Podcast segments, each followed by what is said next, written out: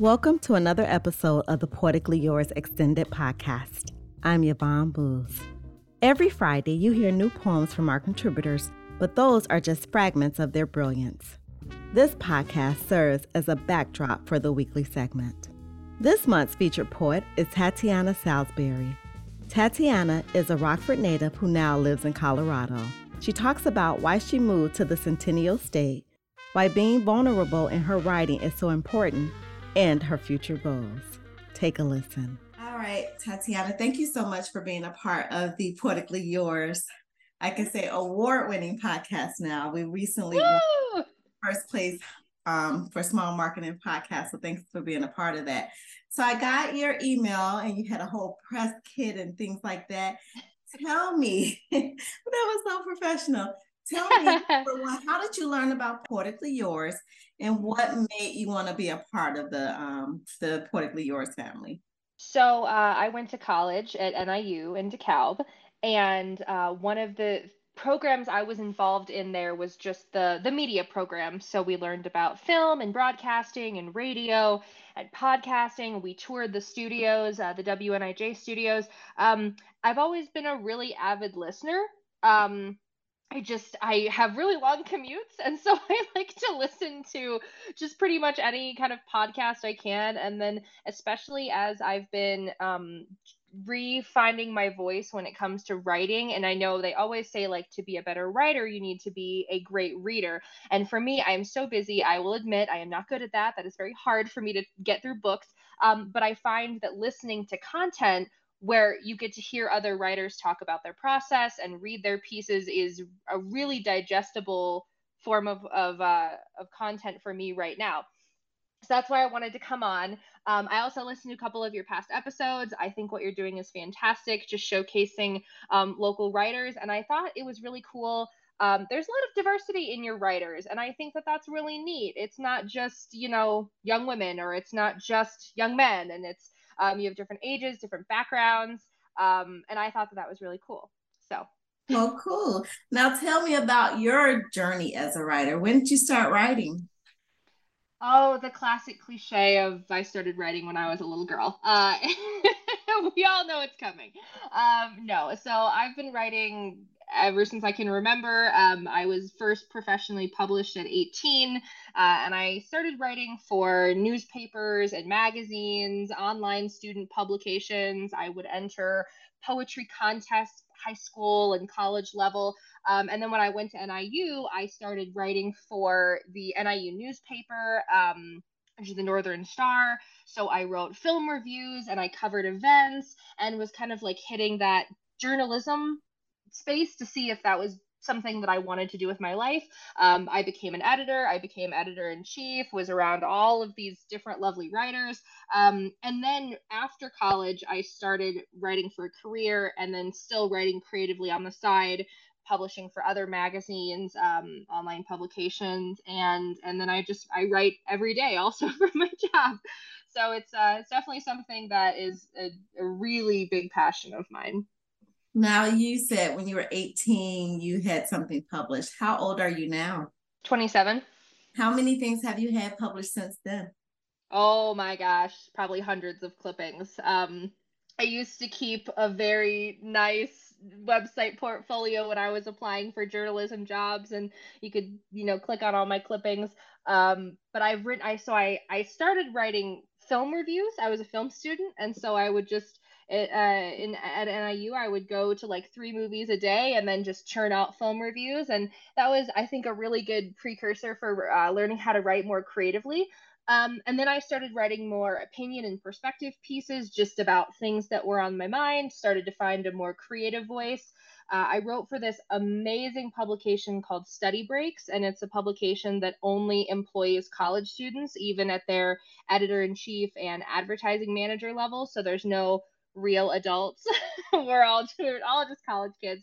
Um, and then after that, that was when I was like, okay, I really like this whole creative writing, infusing my opinion into pieces. And then I started to think about, okay, I've always wanted to write a book.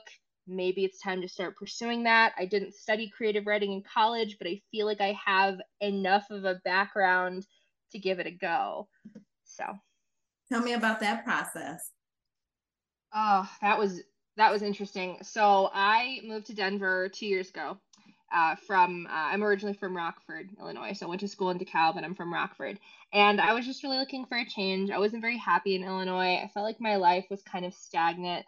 I also felt that there was a lot of things that had happened in my life thus far that I hadn't figured out a way to work through in a healthy manner, whether it be just things happen in childhood or with my parents or with past relationships. And so I was like, okay, I'm going to do a fresh start. I'm going to get a fresh job. I'm going to just quite literally be the first person in my family to just pack up my life and go. And I did. And then when I got to Denver, I feel like my life just kind of blossomed. Like I found this amazing social group, and I'm, I have this wonderful support system out here now, and I got a great job, and I was being outside more and hiking with my dogs. And, and so then I was like, you know, I think it's time. I think I've always said I wanted to write a book. I didn't start it in college. I, I worked my way through school. I was, I, always convinced myself I was too busy. And then I just decided that there's always going to be a million reasons why you're not going to do something, whether it be fear or lack of time. And so um, I had had this goal to publish a book by the time I was thirty. And at twenty-five, I was like, okay, I should probably start. Maybe five years is probably enough time to give myself. Um, and then I wrote it in six months. And that was, I didn't think it was going, I thought it was going to be a way longer process, but I started and it kind of just wouldn't stop. I would write every single day. I would, you know, get off of working eight to five, have my thirty minute drive home, make a really quick dinner, and sit down on the couch and write for four or five more hours. So yeah, that's kind of how the book started. Now, um, before I talk about the book, I want to ask, why Denver? Mm, um, well, it was Denver or L A were my mm. two, in my two, my two options in my head. Um, I loved the fact that California was like beach and mountains. I'd always heard people say that. And then I just started to see pictures of Denver and sh- just the sheer amount of beauty that was there. And I always find that I have a clearer headspace when I'm outside more. And so I was like, wow, there's just a lot to do there. It seems like everybody is really happy and carefree and casual. Um, and then L A, I ruled it out because it was just simply too expensive. And I was like, you know, maybe someday, but um, it's a little, it's a little bit expensive. It's a little, also a little bit too busy for me. And I liked how Denver had this big city and small town vibe. So I liked that. Yeah. All right. So your book, where did you come up with the title for, um, the book, Words My Heart Needed to Hear? I, I think that is so profound because I think poetry um, encompasses that. Yeah. Um, well, I workshopped like twenty-five different titles, I will say, before I came to this one. Uh, the title came to me on, I was in Cancun. I was on a bus uh, going from, I had just like done some zip lining at night through a jungle, which is something two years ago I would have never done. I am scared of heights. I am scared of the dark. Uh, so we're, I'm on this bus back, and it's like, you know, a six hour day of just zip lining and hiking and ATVing. And I was absolutely exhausted. And I pull out my phone and I'm looking at all these titles, and I'm like, nothing, just nothing felt right. Um, so the main, the main inspiration for Words My Heart Needed to Hear are all of these poems are things that I have, I had yet to say out loud to myself. And then once I did, and once I wrote them down, it kind of felt like little by little, there was some weight lifted off of my heart. And so I was like, oh, you know, I think that, you know, sometimes people come into your life and they tell you things that you really need to hear. But I also think that there's a lot of things that we need to hear from ourselves in order to feel like a better, more whole, more complete person, things we can admit, things we can start to accept about our life experiences. And I just, throughout this whole process of writing, I was just trying to think about, what do I need to hear to feel better? What do I need to hear to feel accepted? And if nobody is going to say it to me, I'm going to start saying it to myself. And so hopefully that would um, also impact other people with words that their hearts might need to hear. Now tell me about that picture on the book, the heart, and it looks like I see two hands holding the image mm-hmm. of a heart. Yeah. Not a, um, not a red heart, but a real human, an image of a real yeah. human heart. Tell me, yeah. tell me about that. Yes, that was very intentional. Um, so my partner, Logan, illustrated this cover for me. And uh, I had two things in mind. So one, I wanted it to be an anatomically correct heart. I didn't want it to be the pretty red Valentine's Day heart, because nobody's heart looks like that. And nobody's heart is going to, like, no valves are the same size and no arteries flow in the same way, um, which is why you'll notice on the book, like, the shading is uneven and the line uh, the line width is uneven. That's all intentional. It's not, I didn't want it to be perfect. Um, and I just wanted it to, I wanted it to feel, when you're reading this book, I wanted it to feel like, a, just like heart in your hands. I wanted people who read this book to feel cared for and to feel seen, um, and to feel like their heart was in good hands. And I think that that is something in my life I have always struggled with. Um, I've always struggled with how to get to a place of trust with someone else where I feel that I can be completely myself. And I just kind of decided that, well, I think that that trust starts from, can I be that for myself? So that was, that was the goal, is trying to have something that was not perfect, that was a little bit messy, uh, but that was something that was very real and tangible for people to see. All right. So I'm going to take a moment and have you read a couple of things from your book. Um, normally when I do these interviews, I, I love to have the poets just share poetry with me. Oh, I love that. So I just get to pick? Yeah, you get to pick. Oh, lovely. Okay. Um, I have a couple that I always bookmark. Maybe I'll, I'll start with something a little bit lighter. Give me one second. Yeah.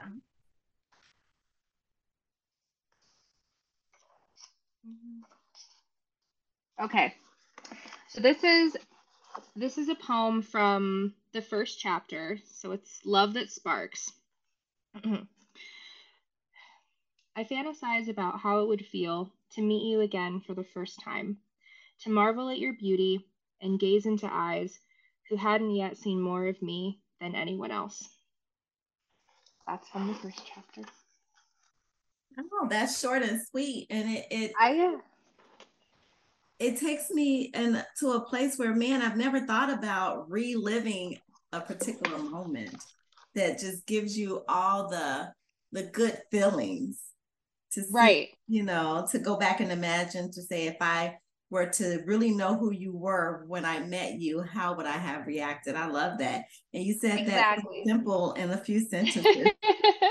Well, and I, and I think one of the other goals in, in this particular piece was, the more that you love somebody and the more that they get to know you, the scarier that can be for some people who have a lot of walls up, right? And who are very guarded. So how great would it feel sometimes? I think we all fantasize about sometimes going back to when it was just the fun, or when it was just the spark, the spark of love, and it, you and you hadn't become maybe so serious yet, or you hadn't divulged all your secrets yet. Now, while that is beauty in itself, there's also some beauty about meeting somebody for the first time and your heart fluttering and all of the butterflies. Um, There's beauty in truth, and there's beauty in mystery. And so that's what I, I try to capture with that one. I really like that one. All right. I'm going to try to pick a little bit of a longer one from, okay. from one of the other chapters. I feel like as I'm rereading my own book, I notice that the more, the as the chapters go on, the pieces get longer, almost as if I have more to say about certain things.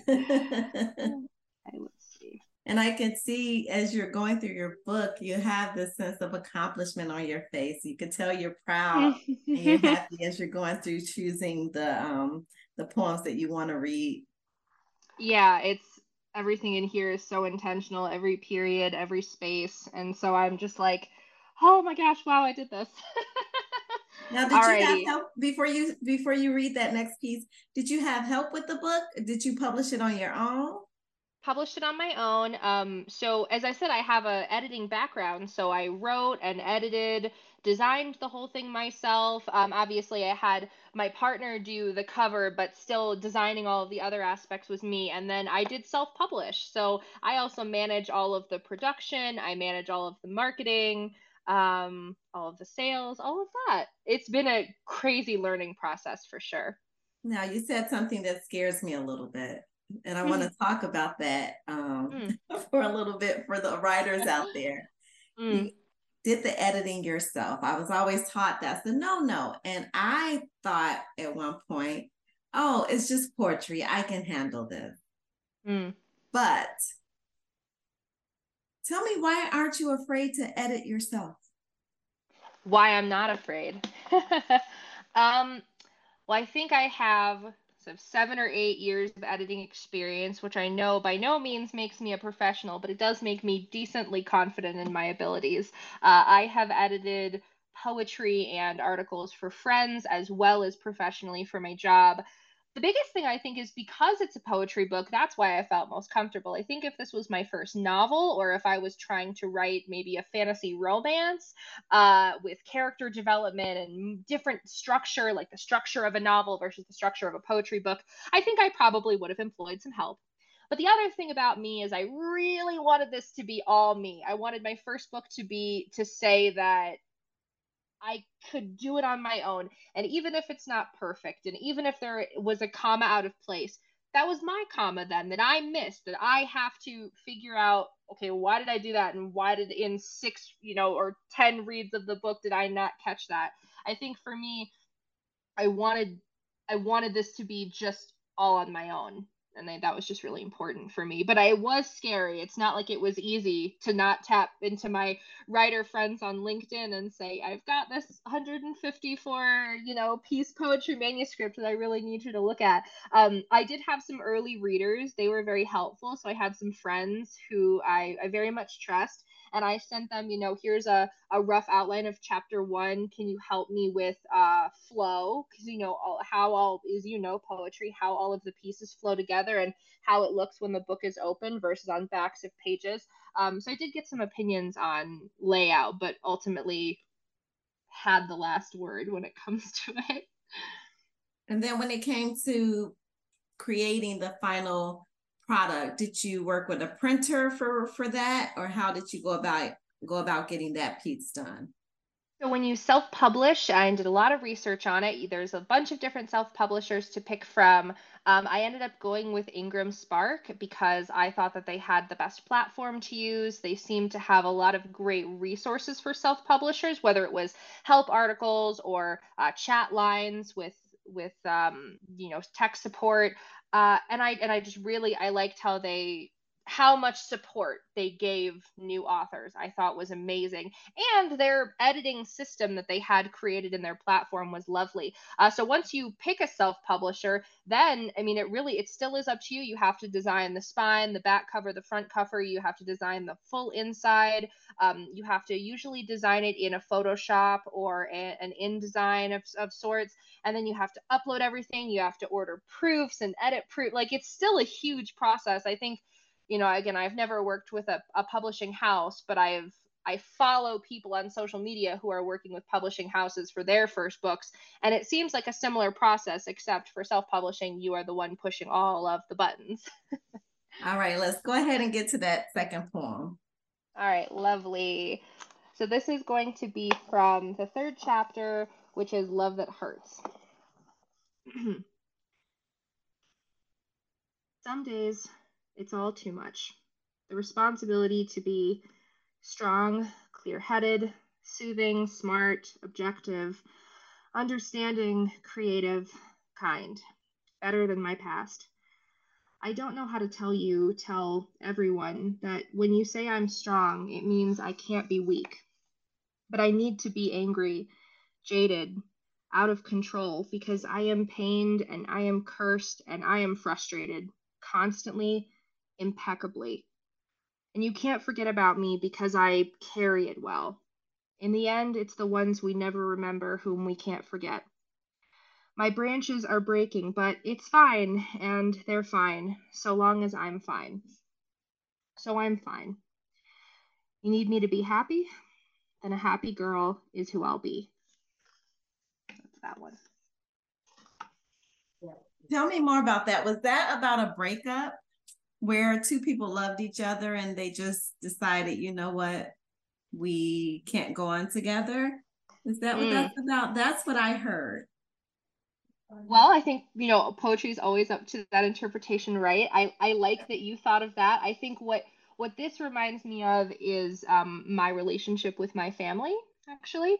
Um, I think, so I am the, I'm the oldest daughter. I am also the oldest cousin and granddaughter. I'm the oldest of the old. And I think in my experience, that meant that there was a lot of pressure on me to always make the right decisions, right decisions, uh, to be happy and to be grateful.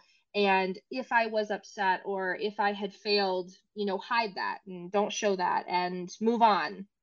And I just, I found that in my family, whether that be immediate or extended, that this was something that, you know, when I did kind of show more of a human emotion, when I was really angry or when I was confused, conflicted, frustrated, it wasn't an emotion they handled well from me. And it was always just met with, you know, do better, be better.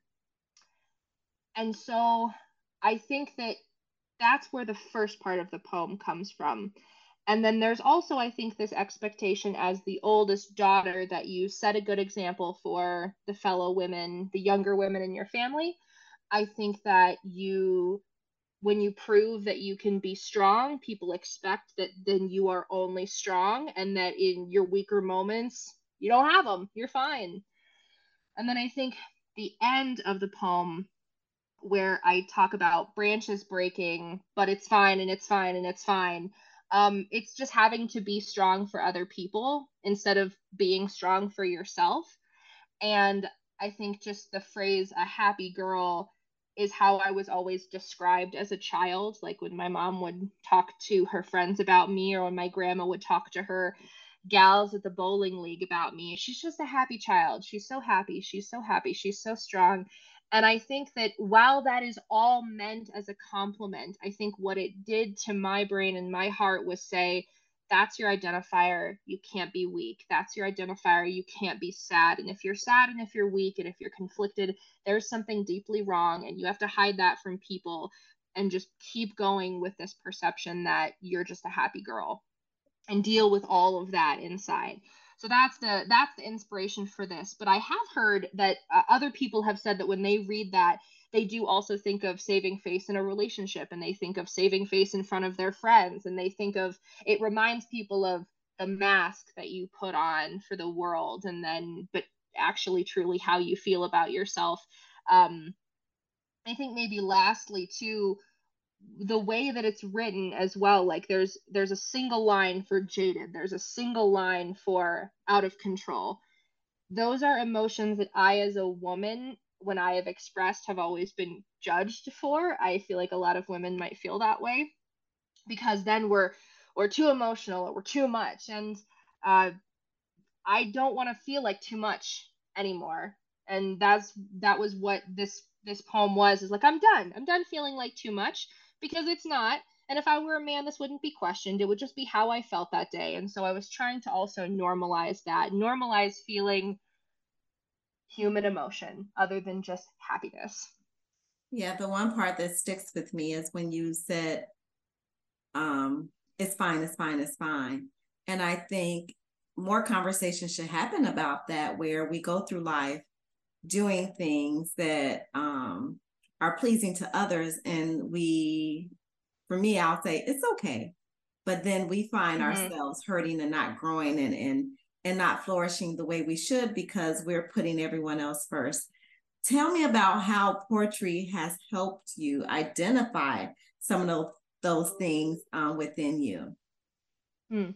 So I always like to say that my best writing starts from the absolute darkest place. So that's when I will usually start writing, is when I'm not in a great headspace, and then kind of force myself through poetry to dig myself out of that mood. I think that, I don't know, and everybody's different, but for me, starting it, starting when I'm happy never really worked, because I don't think people write when they're happy. I think people write when they're going through things.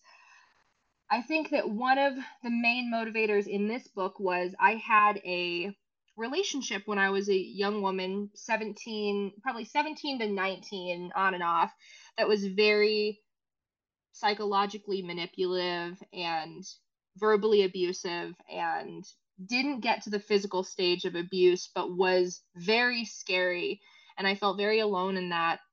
And even now, as a twenty-seven-year-old, right, that's that's a decade later, I still think about it. I still, there are some days it really consumes my mind. And I realized that I had never written about it. It was too painful. I think I had started writing things about it and then quite literally had ripped the pages or burned. I talk about there's like burning pages a lot, used as a line in this book, because I quite literally burned journals that I wrote about this boy, because when you write it down and when you document it and when you say it out loud, the abuse becomes real. But if it's just here, it might not be. And I think that's a really scary thing to confront. So one of the main motivations of this, of me wanting this to be poetry, is to work through that trauma and that abuse so that I could finally let some of it go. Um, I had done the things. I had gone to therapy. I had tried different kinds of counseling. I had moved across the country, and nothing had seemed to be helping me work through this trauma as much as writing had helped. And so that was one of the main motivators. And the other motivator in choosing to be a poetry book and not maybe a novel, or, you know, putting myself and making it a character, is that I wanted this to be me. I think that my best strength as a writer is how vulnerable I can be. And I know through casual conversations with friends, they have said to me before, you just said something I wouldn't, I could never say out loud. And for me, I feel like that could help somebody. If I'm able to say something out loud and, so to speak, normalize it and make one person feel one percent better, then this is worth it for me. Yeah. And, and that's a lot of, I think that's a, a superhero quality that a lot of poets um, have, the fact that we can be vulnerable and we can share things that a lot of people won't share. I know for me, I'm comfortable with doing that because I know sometimes I use empathy in my poetry. Mm-hmm. So I know I can write and say, well, this could be uh, something that's deep inside of me, but I can write it as if it's a third person or it's not me. Yes. You'll get the message out, because there are some things you just don't want to give up. You don't, even as a poet, you don't want everyone to know everything, but you have a message inside of you that you have to get out. Now, let's talk yeah. about um, the short stories. Do you have a story that you would like to share that's in the book? Oh, sure. Let me... Let me pick up one right here. I know I do have a couple longer pieces in here.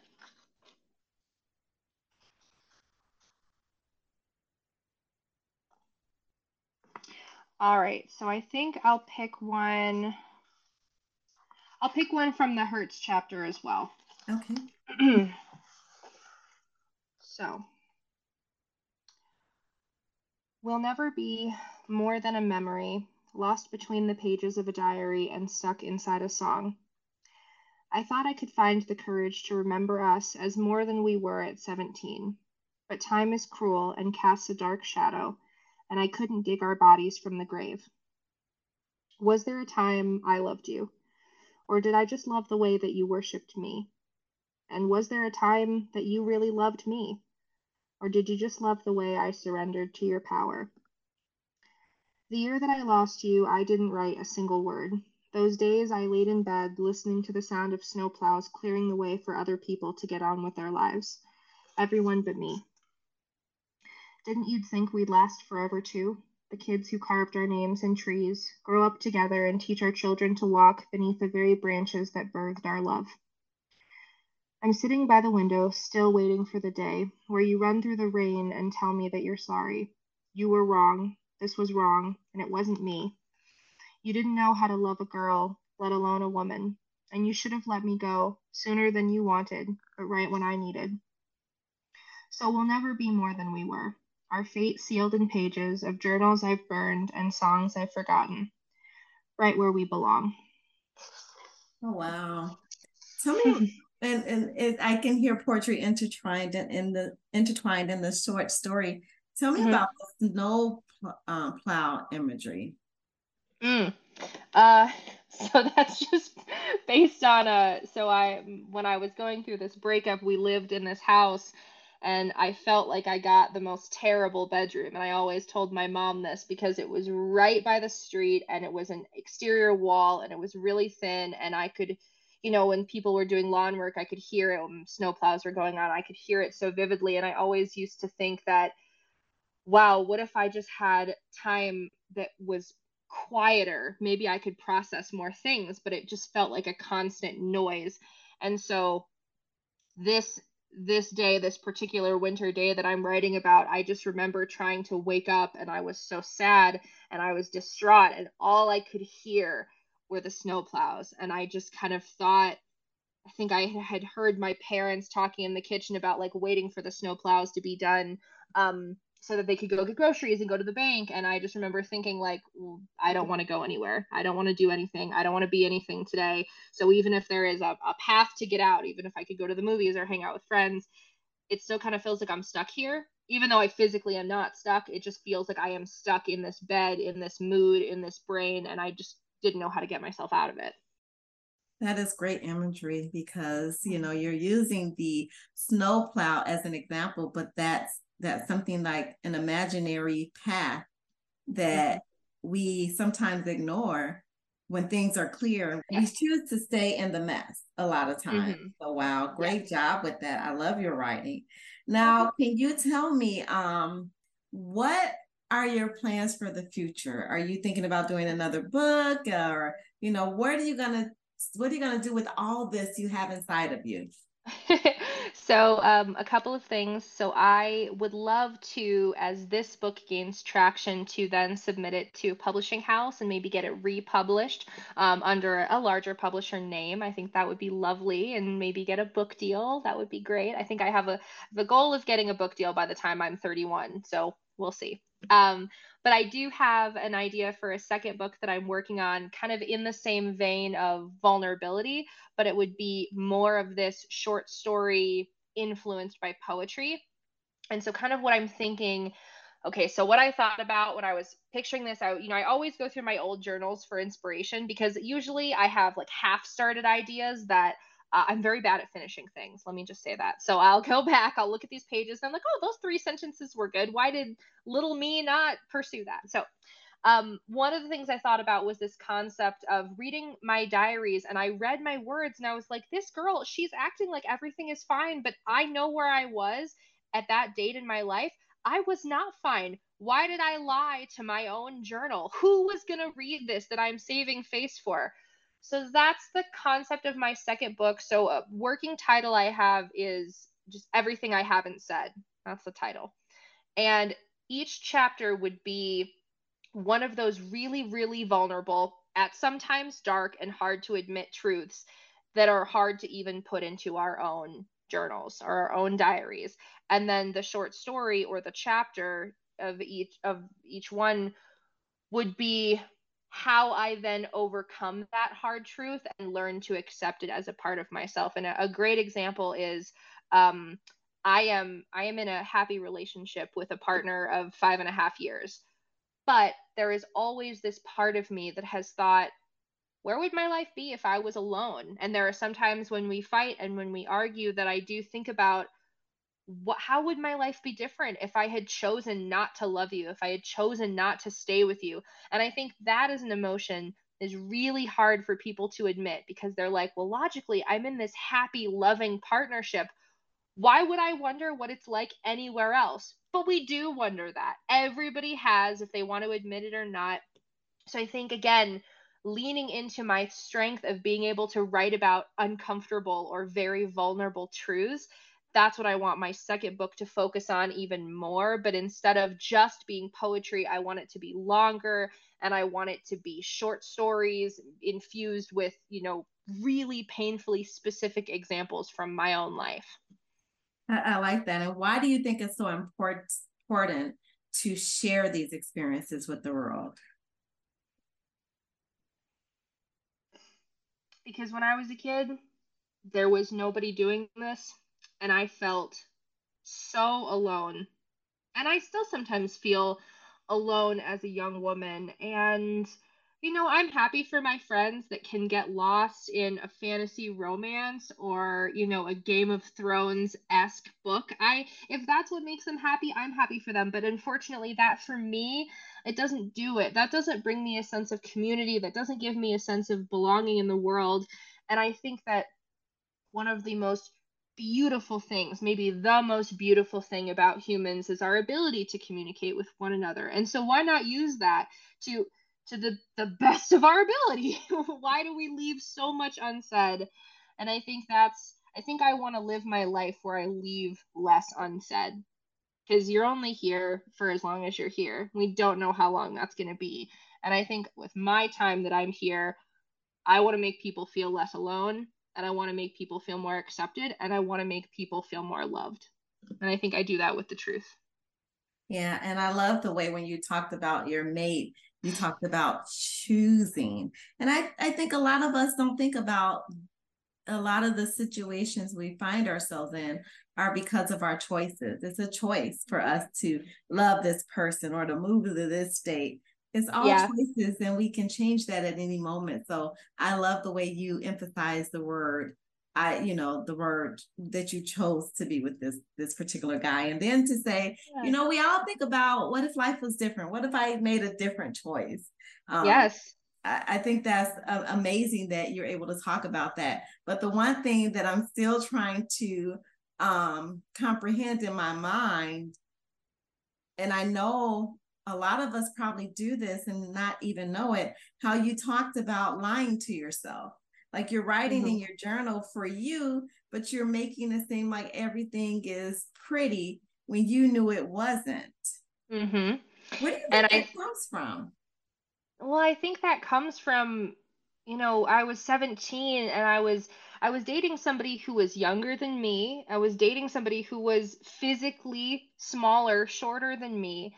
And, but, but somebody that was hurting me more than I'd ever been hurt before, more than I had ever felt, more disrespected. Like I, I just, I can't even see again. It's, it's so hard to verbalize how much it hurt me.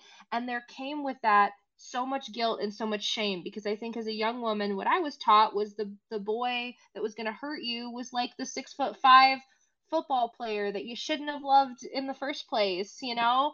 You're never, you're never told to suspect like the nerdy English guy, you know, you're, you're taught this certain trope of man or partner to be wary of. And so I felt really, really shameful that I had fallen for somebody who, like, how, almost, how am I letting them do this to me?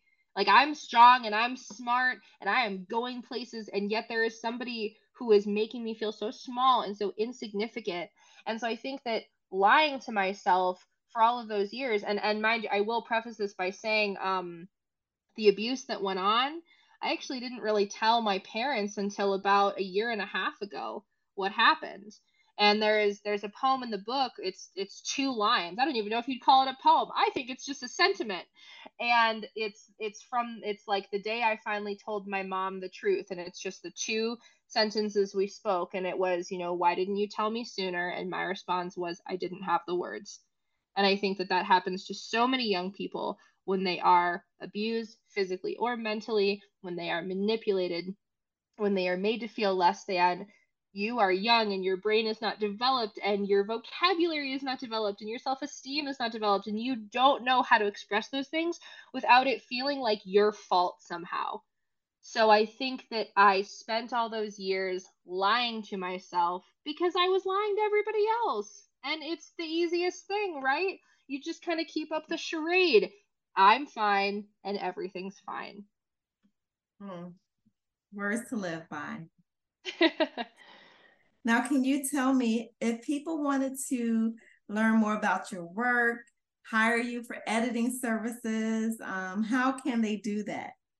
Oh, so I am very active on LinkedIn and Instagram. So uh, LinkedIn is the best way to contact me for any kind of professional writing, editing, or consulting on poetry or fiction. Those are kind of poetry uh, and nonfiction are my specialties. And then Instagram and TikTok is where you can follow all of my uh, writing journey. So something I've been trying to do more on social media is not just post snippets from my book, but actually just post from my daily writing. Writing journey. So things that are not published in print, but things that just I like and they're my style. Um, I recently wrote a short story and I put it on Instagram about a time that I got into a fight with a boy and he like locked me out of his house, and it was a winter night, and it was, I was standing on his porch in the freezing cold, just thinking about what had led me to be in that moment. And I wrote four pages and put it on Instagram, and it's been getting a, a phenomenal response, but that's something that you can't find in a book. So I think that Instagram, TikTok, best place to follow my writing journey. Um, and then I have all of my links on my social media for, um, I'm having some author events coming up. I'm doing some speaking engagements, uh, some open mic nights, and uh, you can R S V P for all of those. I try to make all of my events free. I don't think anybody should have to pay to talk about poetry and writing. I think it's just so much fun to talk about. And uh, and you can also purchase a copy of my book on, on my social media. Before we go, I would like for you to close us out with one last poem. Ooh, perfect. I know exactly which one I'd like. So this is the poem that gets mentioned to me the most in reviews and just by my friends. Um, it's the it's the poem that uh, it's from, it's the last poem of the last chapter, Love That Laughs, and it closes out the book. So it says, "The secret to surviving is choosing to believe yourself over the opinions of others. If you can drown their noise in a sea of your dreams and imagine a future where no one can touch you, then you win. In the end, what remains is your heart and the care you took to keep her alive." Oh, that is a lovely way to close out our conversation. Um, thank you so much for taking the time to share your life with me. And you got a little deep there. I wasn't expecting oh, it, but thank you, because I know somebody needs to hear it. And some of those things I needed to hear as a reminder that, hey, it's not okay. Stop lying to yourself. I appreciate that. It was so great to talk with you too. I really appreciate the opportunity. No problem. You have a good one. You too. Have a good day. Thank you for listening to another episode of this extended podcast. Catch our weekly segment every Friday at twelve thirty-one p.m. and six eighteen p.m. on eighty-nine point five W N I J and at three fifty-nine p.m. on ninety point five W N I U. Listen anytime at W N I J dot org. Special thanks to the Nick Monte Trio Band for providing their smooth tunes. For Poetically Yours, I'm Yvonne Booz.